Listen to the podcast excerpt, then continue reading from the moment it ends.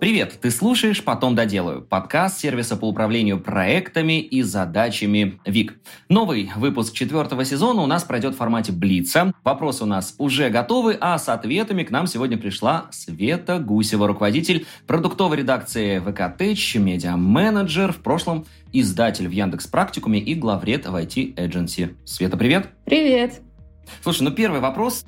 Традиционно абсолютно, чем ты занимаешься сейчас, какой у тебя пул задач? А, очень хочется сказать, что занимаюсь всем, как, наверное, большинство ваших э, приглашенных гостей.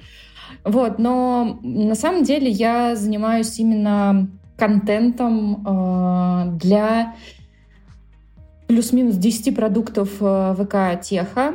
У нас продуктовая редакция. Вот, соответственно, я как контент-менеджер, э, управляю этой э, редакцией. Мы пишем э, вообще все, что угодно. То есть мы занимаемся и соцсетями, пишем там тексты для соцсетей, мы там запускаем блоги. Вот сейчас у нас, например, зреет что-то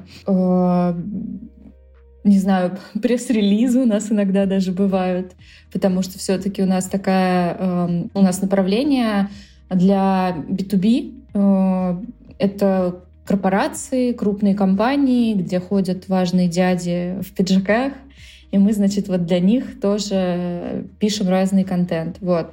А плюс я помогаю с контентной поддержкой разных мероприятий. Вот. А, ну и всего понемножку. Стратегией в целом занимаюсь, э, не знаю, разными каналами, типа там VC, Дзены, а, все что угодно.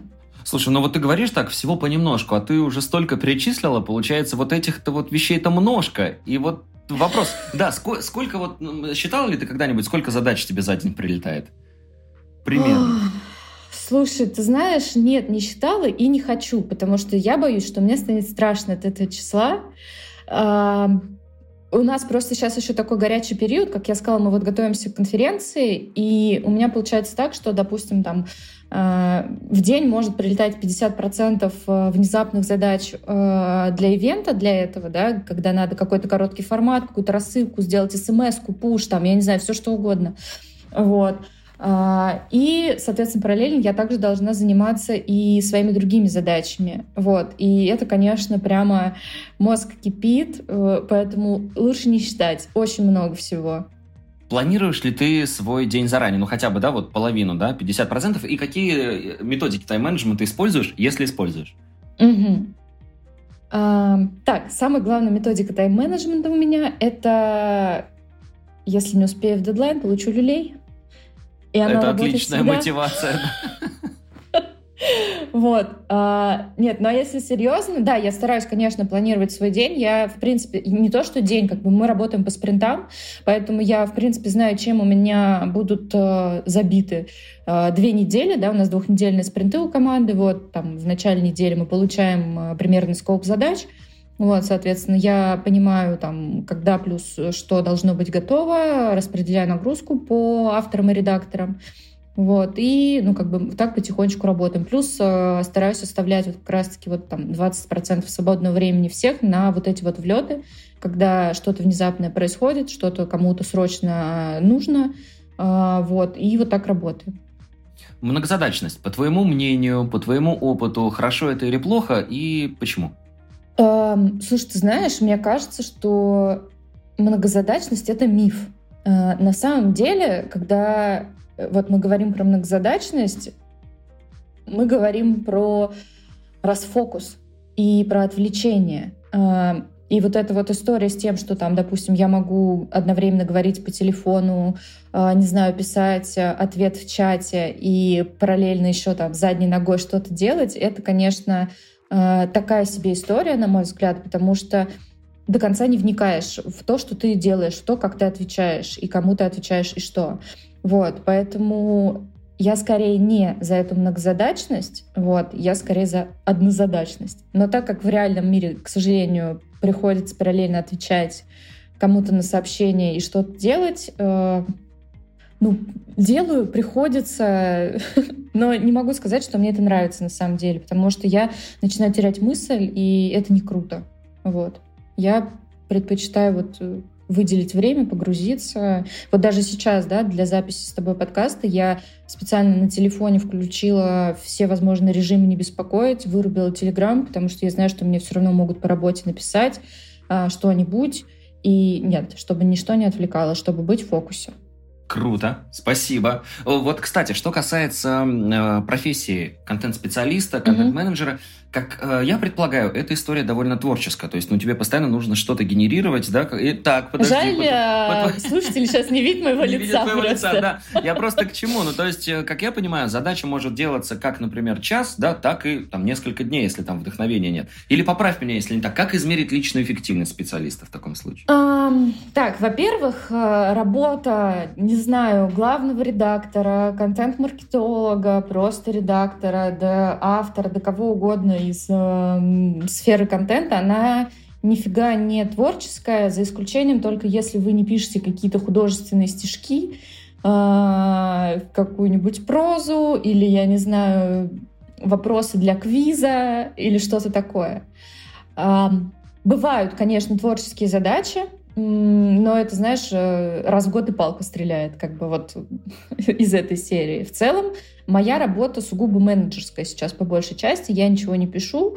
А, я менеджерю, а, распределяю и управляю. По поводу личной эффективности, тут тоже бывает по-разному. Все зависит на самом деле от конкретного человека, от того, а, какой он сам по типу. Я холерик. И я довольно быстро много всего обрабатываю, могу делать. Вот. Когда я работала на фрилансе, а, именно вот как э, с, клиентами, да, как редактор, там, главный редактор, вот, и если говорить о личной эффективности, задачу можно действительно делать и 5 минут, и э, 3 дня. Все зависит, во-первых, от того, насколько сложна эта задача. Э, например, да, вот на примерах буду говорить.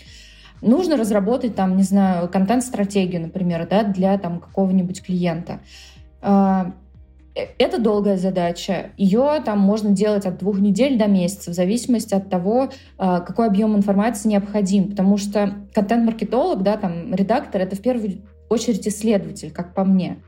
А, этот человек должен там много часов ходить, думать, анализировать, ресерчить всякие там, ресурсы в интернете, чтобы понять вообще, там, и не только в интернете, да, на самом деле, чтобы понять вообще, как, как и что выстроить, вот. А есть, э, ну, там, обычная задача, особенно когда ты, например, уже погружен в проект, тебе тебя просят написать пост э, для соцсетей, и, ну, как бы ты делаешь это за пять минут. Другой вопрос, как бы это вот сложность задач, да, она из, вот по времени становится. Другой вопрос, как бы в твоей собственной личной эффективности, а, как понять, да, там, достаточно ли быстро я работаю, там, или, например, знаешь, многие там редакторы, особенно ко мне на консультации приходят и говорят, типа, вот, мне кажется, что я очень мало всего делаю, и, хотя я, я ничего не успеваю, и вообще я какой-то плохой редактор. А, и когда мы начинаем разбираться с этим, а, выясняется одна простая вещь. Человеку тупо неинтересно работать на его работе.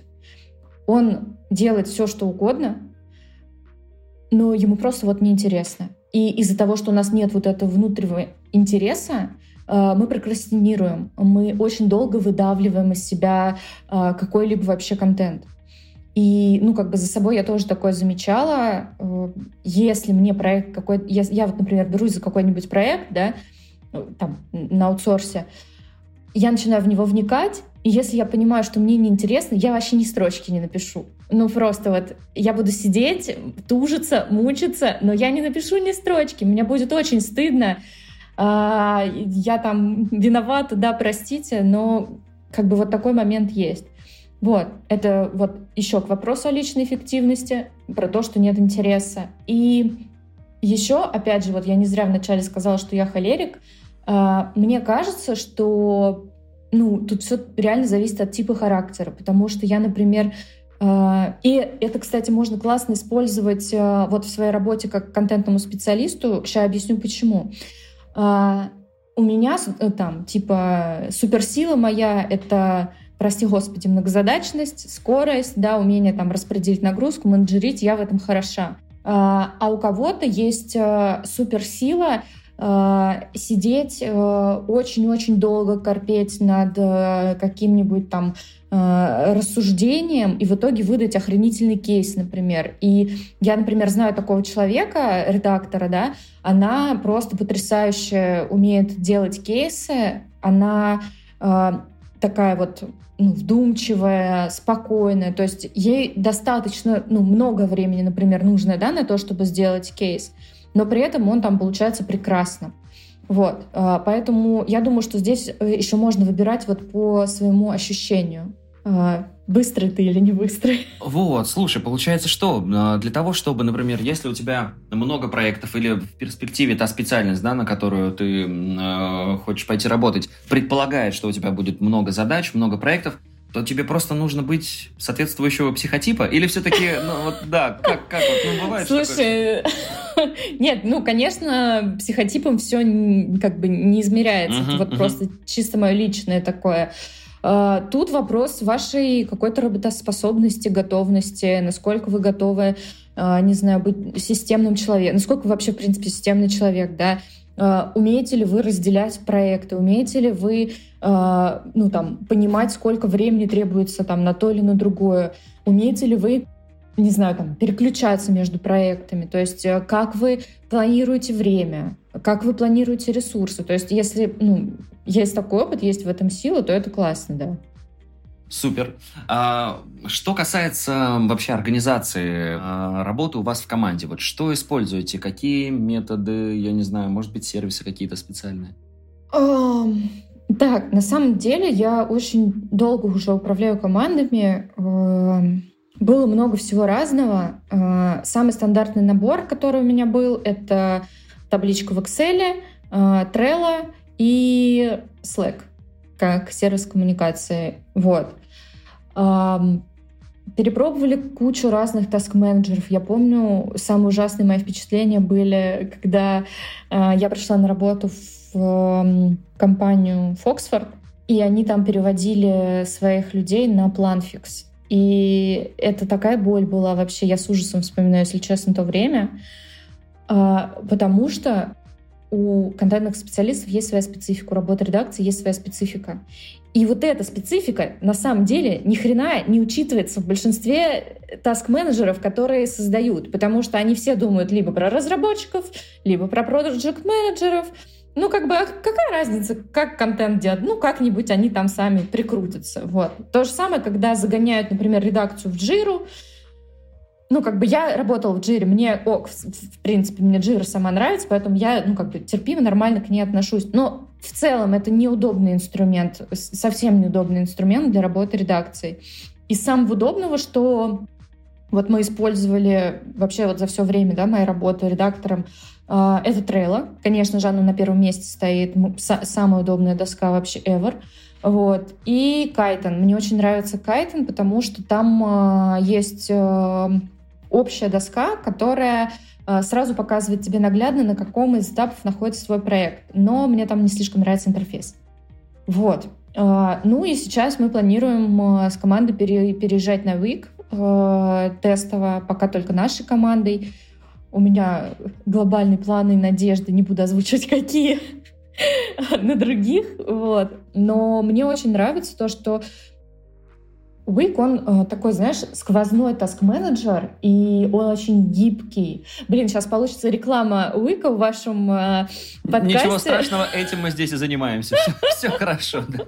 Ну просто я, ну, правда, искренне, как бы, у меня вот реально боль. Э, чем мне неудобен Trello? Там очень... Э, во-первых, сейчас там нельзя работать с корпоративных аккаунтов, так как он ушел, а это сразу как бы, ну, можно на самом деле на этом аргументе и закончить как бы. Э, вот. А вы как бы наш, и все можно. Вот, плюс э, там столько фич прикольных есть, но я не буду продолжать, потому что это реально превратится тогда. Все, все, Короче, все, все, для редакции я считаю, что Wik удобная штука, да. Да, для слушателей, дорогие друзья, со Светой мы заранее не договаривались, да, нет, никаких нет. офферов ей не сбрасывали, поэтому... Да, спасибо, спасибо, нам очень приятно, правда, Свет. Спасибо, очень надеемся, что вот после тестового уже режима да. войдете в команду и будете эффективно работать. Слушай, скажи, а что касается вот тех команд, с которыми ты работала, угу. и сейчас работаешь, вот какие они были по размерам, как они изменялись в зависимости от организации, от проектов? Так, ну, на самом деле 80% там, своего времени я работала все же в, в больших командах, наверное. Угу. Ну, я не, не знаю, 20 человек — это большая команда? Ну, все, конечно, да, по-разному. Некоторые начинающие сейчас э, стартаперы, которые нас слушают, Просто... 20 человек. Да, ну да, ну типа, да, э, как бы, когда я работала на аутсорсе, я э, могла работать там я и там еще редактор, например. Так мы, например, там запускали блоги клиентам, да, например. Вот. А сейчас в целом, э, вот там в практикуме я управляла редакцией, нас было 15. А, в скиллбоксе я шифрезила, у нас там было 21 плюс. Там, короче, много было народу. Вот. А, сейчас у меня в редакции тоже там, ну, короче, где-то около тоже уже, по-моему, 15-20 человек. То есть да. это ну вот примерно, примерно, да, с количеством мы поняли. Почему спрашиваю? Вот хочется уточнить у тебя какие-то инструменты, какие-то лайфхаки, кейсы для эффективного управления командой. Вот как вот настроиться так, чтобы вместе угу. идти к поставленной цели? Слушай, ну, первое, самое главное, мне кажется, это подбирать правильных людей. А, именно поэтому я, например, всегда сама а, стараюсь искать э, авторов и редакторов, э, смотреть, да, там, на их софт-скиллы, на их хард-скиллы, понимать, вообще впишутся они в команду или нет, подходят они или нет. Вот. А, ну и как-то так получается, что, в общем-то, подбираются нормально все люди. Вот. Плюс тут очень важно создавать ну, такую поддерживающую и позитивную атмосферу в команде. А, я могу быть строгой, я могу и люлей дать хорошенько, если мне кто-то дедлайны, например, задерживает, да, но э, в целом я довольно позитивный, я всегда готова там помогать э, ребятам в любых ситуациях, обучать, там, не знаю, какие-то воркшопы проводить, да, там, э, не знаю, какие-то индивидуальные обучения, вот. Что касается контроля работы, есть такая боль или проблема, как будто бы, да, типа как контролировать вот этих всех редакторов, а если они все пропадут в один прекрасный день. Скажу так, э, если вы нормальная компания, если вы нашли нормальных редакторов, они не пропадут. Но это, конечно, довольно абстрактно. Но в целом, как бы, э, у меня все процессы задокументированы. Э, так как мы вот сейчас работаем в Trello, заканчиваем работать в Trello, да, а, у меня есть строгие правила а, о том, что вся коммуникация по задаче, например, ведется в карточке задачи. Любой статус, а, любое обновление по задаче я должна видеть в карточке. У меня нет времени, например, как у там, управляющего менеджера, бегать по чатам и собирать со всех апдейты. Да? Соответственно, я могу просить раз в неделю статус в чате, чтобы разом посмотреть, у кого что вообще на каком этапе находится. Мне списком прям ребята пишут. Вот, и в течение там недели я захожу и смотрю, что там происходит в карточке. Ну, как бы это вот мой регулярный инструмент. Я регулярно обновляю трейлы, смотрю, э, какие там комментарии, что появляется. Вот, то есть э, без этих вот двух составляющих, э, ну, ничего не будет работать. То есть с этой стороны я довольно жесткая. То есть мне очень важно соблюдать вот эти вот процессные правила. Ну, иначе все развалится. Угу. А такой более личный вопрос.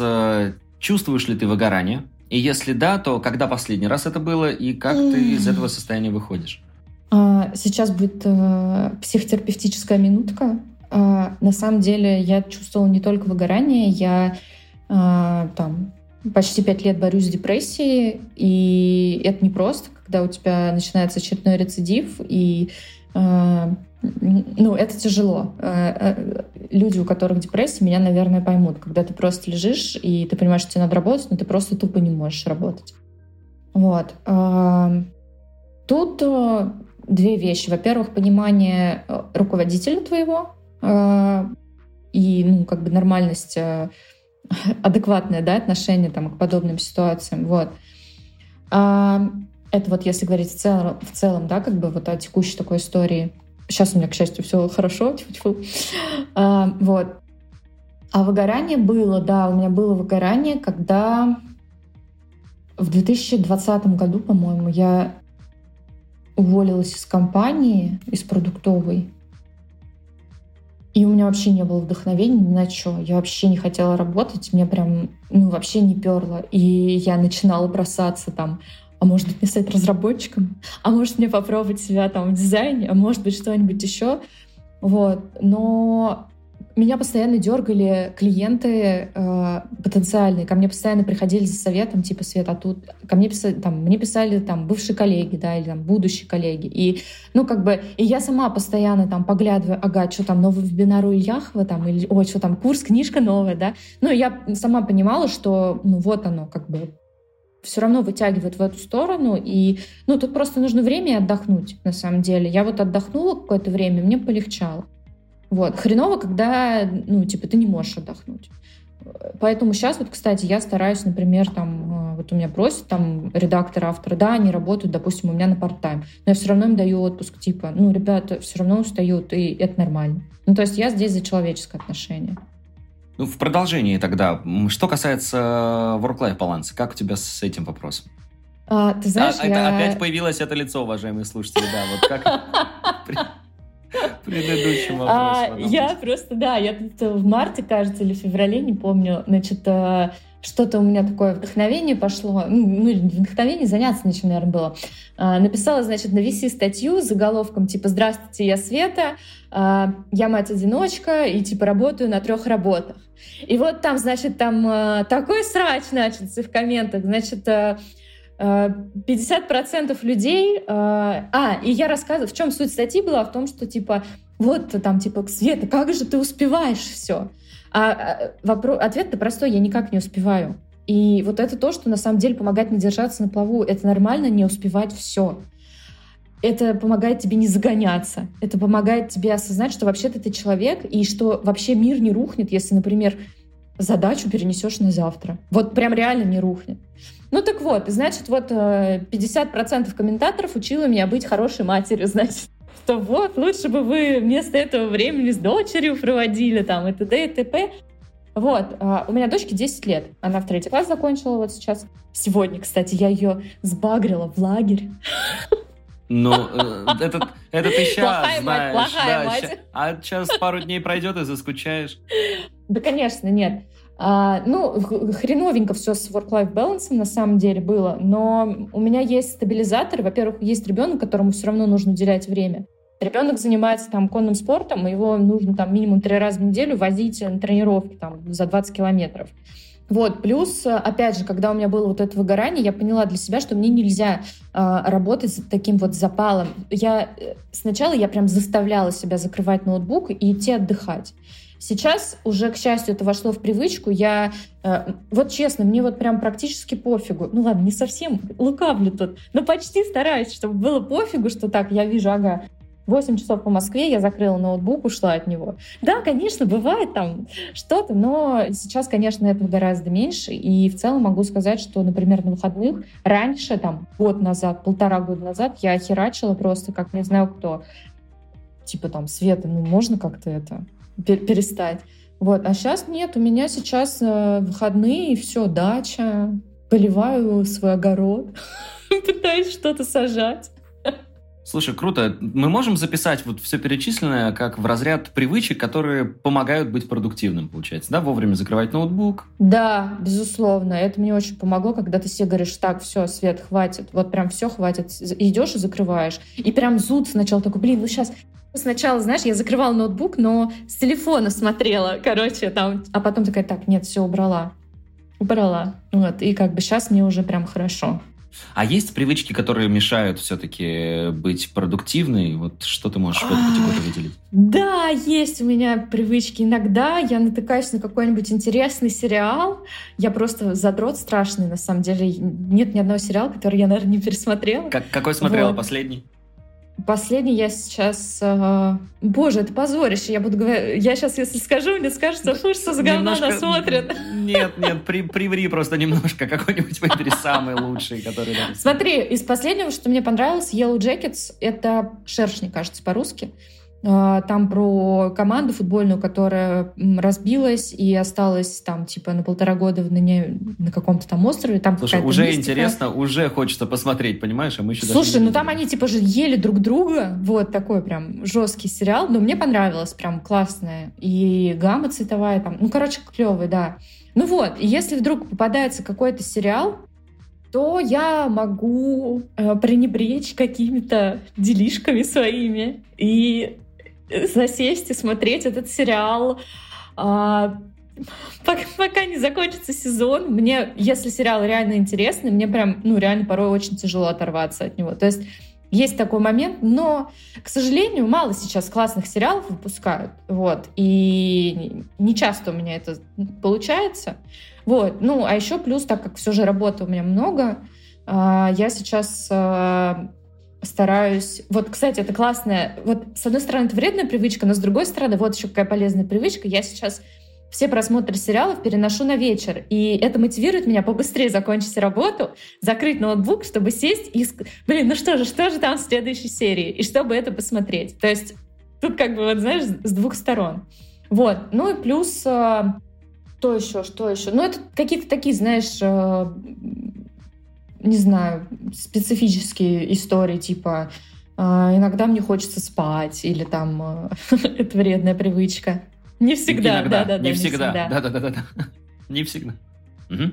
А можешь э, рассказать какую-то свою ошибку, которая когда-то в твоей жизни произошла, к чему-то она привела, но в то же время чему-то научила? А, ты знаешь, я на самом деле очень много ошибок совершала на заре карьеры. А, не знаю даже, что из этого всего рассказать, но глобально на самом деле у меня была такая ошибка новичка, когда я только-только начинала управлять редакциями. Я считала, что э, там шеф-редактор должен быть таким строгим, жестким. Э, и, ну, конечно, там э, те ребята, которые со мной работали там в 16-м, в 17-м и даже в 18 году, могут сказать, типа, фу, она стерва вообще, отвратительная баба, и не надо с ней работать никогда. А, там, и в манере общения, и в каких-то, ну, когда ты редактируешь текст. То есть это, знаете, как э, Ильяхов сейчас э, такой, типа, переобулся условно, да? Ну, не переобулся, конечно, а развивается я Макса вообще со всей душой. Он вообще мой наставник, считай, потому что я благодаря ему все это... Так, ладно, реклама Максим Ильяхов закончился, так его везде много. А, да, он тоже такой, типа, сначала, типа, я мудак, типа, это нормально, что человек мудак, это значит, что там он, пусть он будет мудаком, но он хорошо работает. Вот. А сейчас он такой, нет, типа, мудаком быть не надо. Вот. И я Другой этап жизни, да? Да, да, да. И я такая, все, мудаком быть не надо, надо быть хорош. Вот. Все проблемы в основном, на самом деле, ну, как бы от soft skill ов идут. То есть Э, ну, я довольно такая экспрессивная, эмоциональная, и у меня порой бывают ну, какие-то такие ляпы, что э, неловко потом становится. Но вспомнить я, к сожалению, сейчас почему-то ничего не могу. Ну и ничего страшного, пусть они, да, останутся секретом, потом где-нибудь мы поделимся на, да. на второй части нашего общения. А, как у вас все организовано? Вы работаете в офисе полностью удаленно, и ты за какой формат больше? Заочный или Слушай, удаленный? ты знаешь, хороший вопрос. Я работаю на удаленке с 2016 года. То есть это вот получается 16, это сколько, 7 лет, да, получается, я уже из дома работаю. И сейчас э, я тоже работаю из дома, я, потому что я живу в Калининграде, вот, у нас здесь пока нет офиса ВК, вот, но я приезжала в командировку в офис, вот, и планирую еще в июне. И ты знаешь, я дико, если честно, скучаю по офисному э, формату работы. Э, во-первых, чтобы работать из дома, тебе нужно воспитать в себе какую-то, не знаю, мне кажется, невероятную дисциплину внутреннюю. Потому что когда рядом кухня, диван, э, у меня тут еще собака и дети, э, когда все вот это, понимаешь, отвлекает, очень тяжело э, ну, сфокусироваться, работать. Не все могут. Я, к счастью, научилась этому. Ну, этому но как бы есть негатив, да, потому что я одичала, вот честно. Э, хочу общаться с людьми. Э, когда я, там, не знаю, я приезжала в командировку, я общалась там со всеми коллегами, сидишь и работаешь сфокусированно, как бы. Ну, то есть это совсем другой дух, совсем другая атмосфера. Но, но при этом я также не хотела э, лишать себя свободы и каждый день ходить в офис. Нет. Поэтому сейчас, скорее, я бы сказала, что выступаю за гибридный формат. Потому что все же, когда ты работаешь из дома, у тебя больше свободы и гибкости в распределении своего рабочего времени.